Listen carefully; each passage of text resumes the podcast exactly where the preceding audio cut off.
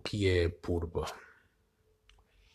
A purba é um interessante conceito que vem do Tibete e basicamente é uma espécie de uma faca que tem três gumes e tem um cabo uh, de metal e na ponta do cabo tem uma cabeça.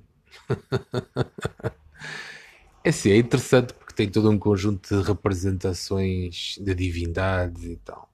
Mas o interessante é que, de acordo com a lei da atração, a purba representa tu pregares ao chão a realidade que tu pretendes manifestar.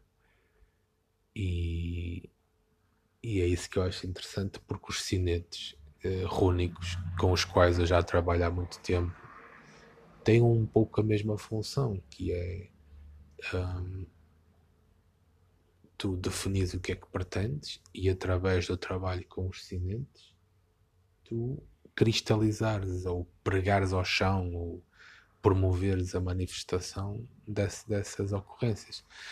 E é assim, uh, olhando para trás, para a minha história pessoal,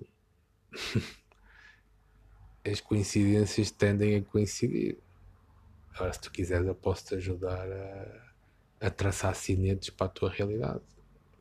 E até te posso explicar como é que tu os podes trabalhar para que eles uh, se manifestem. Mas a purba é interessante porque ela representa muito uh, a forma como a coisa acontece. Porque não basta tu de saberes o que queres, tu tens que saber uh, fincar e manter fincado ou enraizado ou firmado esse propósito.